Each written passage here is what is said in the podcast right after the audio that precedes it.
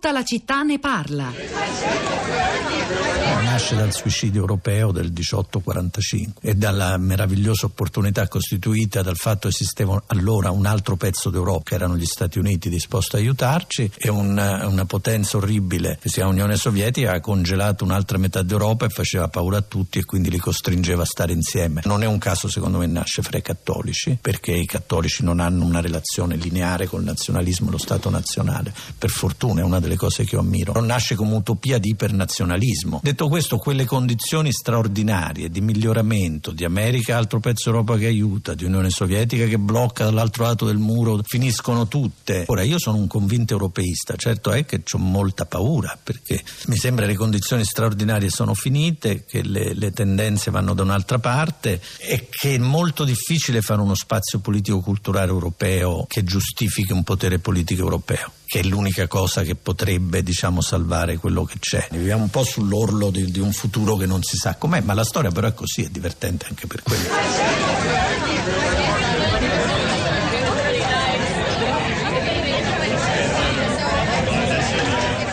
L'idea di Europa, l'utopia forse di Europa, nelle parole dello storico Andrea Graziosi, intervistato dalla storica Alessandra Tarquini in una delle puntate del ciclo della nostra trasmissione di Radio 3 Pantheon in cui si parlava di utopie da Tommaso, Moro, da Tommaso Moro al web in particolare di Europa, democrazia, anche la difficoltà oggi di pensare in chiave utopistica al futuro. Eh, a proposito del ciclo Pantheon, è iniziato una, un nuovo ciclo, eh, le elezioni americane a 30 anni dal capolavoro, dalla pubblicazione del capolavoro di, di Italo Calvino, elezioni americane, sei proposte per il prossimo millennio, un ciclo di interviste, di, di, di percorsi intorno alle parole eh, fondamentali di Calvino curato da, da, Lorenzo Pavolini. La parola di oggi qui a tutta la città ne parla invece è, continua a essere Europa, eh, le contraddizioni dell'Europa, diceva l'ascoltatore Maura, prima pagina, da lui siamo partiti sentiti, abbiamo ascoltato voci credo molto interessanti da Berlino, eh, da Parigi, voci austriache, riflessioni del, per esempio del politologo Jan Zielonka, il polacco che insegna ad Oxford, che ha detto anche egli cose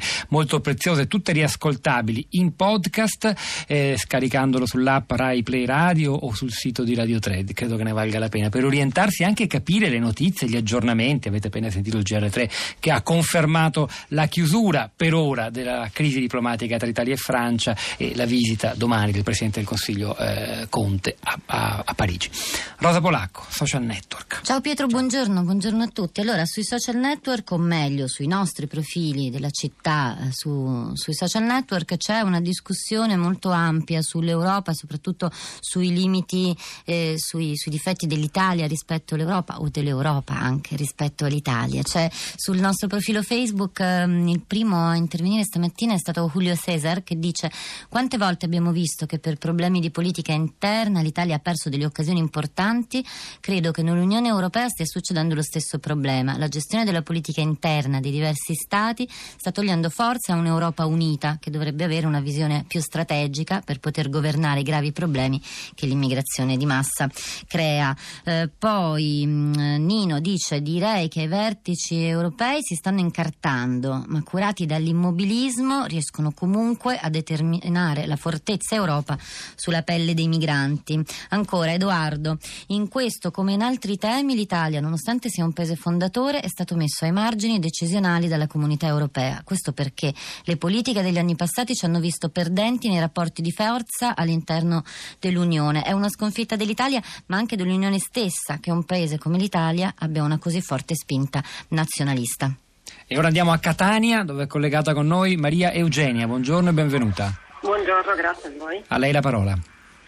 Sì, io ho mandato un messaggio per dire la mia opinione. Io credo che il problema in questo momento della formazione di un'integrazione europea sia legato al fatto che manchi una, una sfera pubblica europea, o perlomeno transnazionale, come diceva Bernas. Eh, le opinioni pubbliche sono ancora esclusivamente opinioni pubbliche nazionali e gli attori politici nazionali tendono a cercare il consenso di, eh, di elettori eh, nazionali. Quindi questo crea una spirale estremamente viziosa. eh, perché la, le classi politiche attuali non cercano di eh, far comprendere quale potrebbe essere, prima parlavate di utopia, no? di, un, di, un, progetto, di un progetto uh, in divenire, di un progetto futuro, ma sono estremamente concentrati sull'attualità ed esclusivamente sul tentativo di ottenere il consenso degli elettori alle, alle elezioni più vicine. Grazie Maria Eugenia, da, da Catania a Venezia. Rosanna, buongiorno. Sì, buongiorno.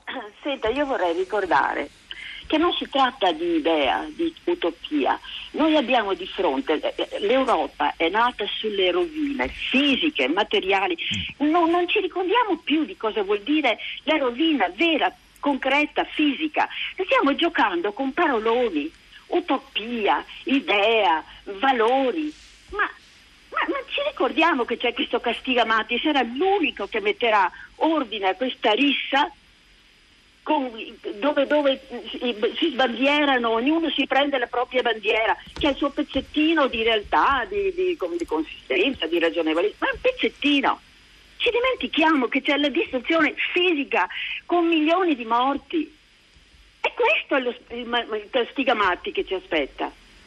Altro che valori, utopia, democrazia, diritti, sono tutte baggianate. Grazie Rosanna da Venezia, grazie davvero. Andiamo a Roma. Max, buongiorno.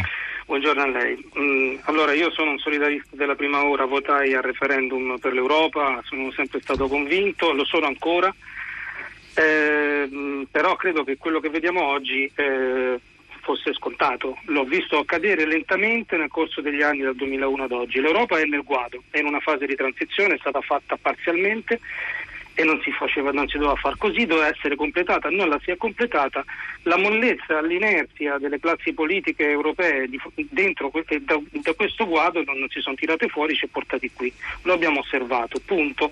Allora, secondo me eh, i problemi che ha l'Europa è, sono un po' come dei cancri, cioè comunque l- aver paura di affrontarli non fa altro che farli espandere, estendere e renderli sempre più grandi e sempre meno risolvibili. Quindi bisogna scrollarsi di dosso la paura e affrontarli. Doveva farla un'altra classe politica, non l'ha fatto, ha avuto 15 anni di tempo, non l'ha fatto.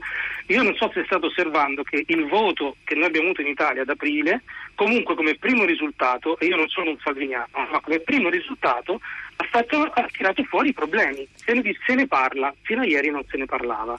La responsabilità, se si doveva arrivare a Salvini, togliere la fiducia a questa classe politica, ma non all'indomani. Eh. Io sono 15 anni che, che, che, che, sto lì dentro cercando di, di, di, far sentire la mia voce, ha capito? Quindi non è che sono un umorale. Max, no, è stato molto chiaro. a questo punto. La ringrazio fare, davvero. È meglio affrontarli subito i problemi. Grazie. Rosa. Pietro, vediamo su Twitter, c'è Iris che dice non rinegoziare le regole di Dublino può rafforzare la linea della Lega verso i respingimenti e giustificare, quasi giustificandoli.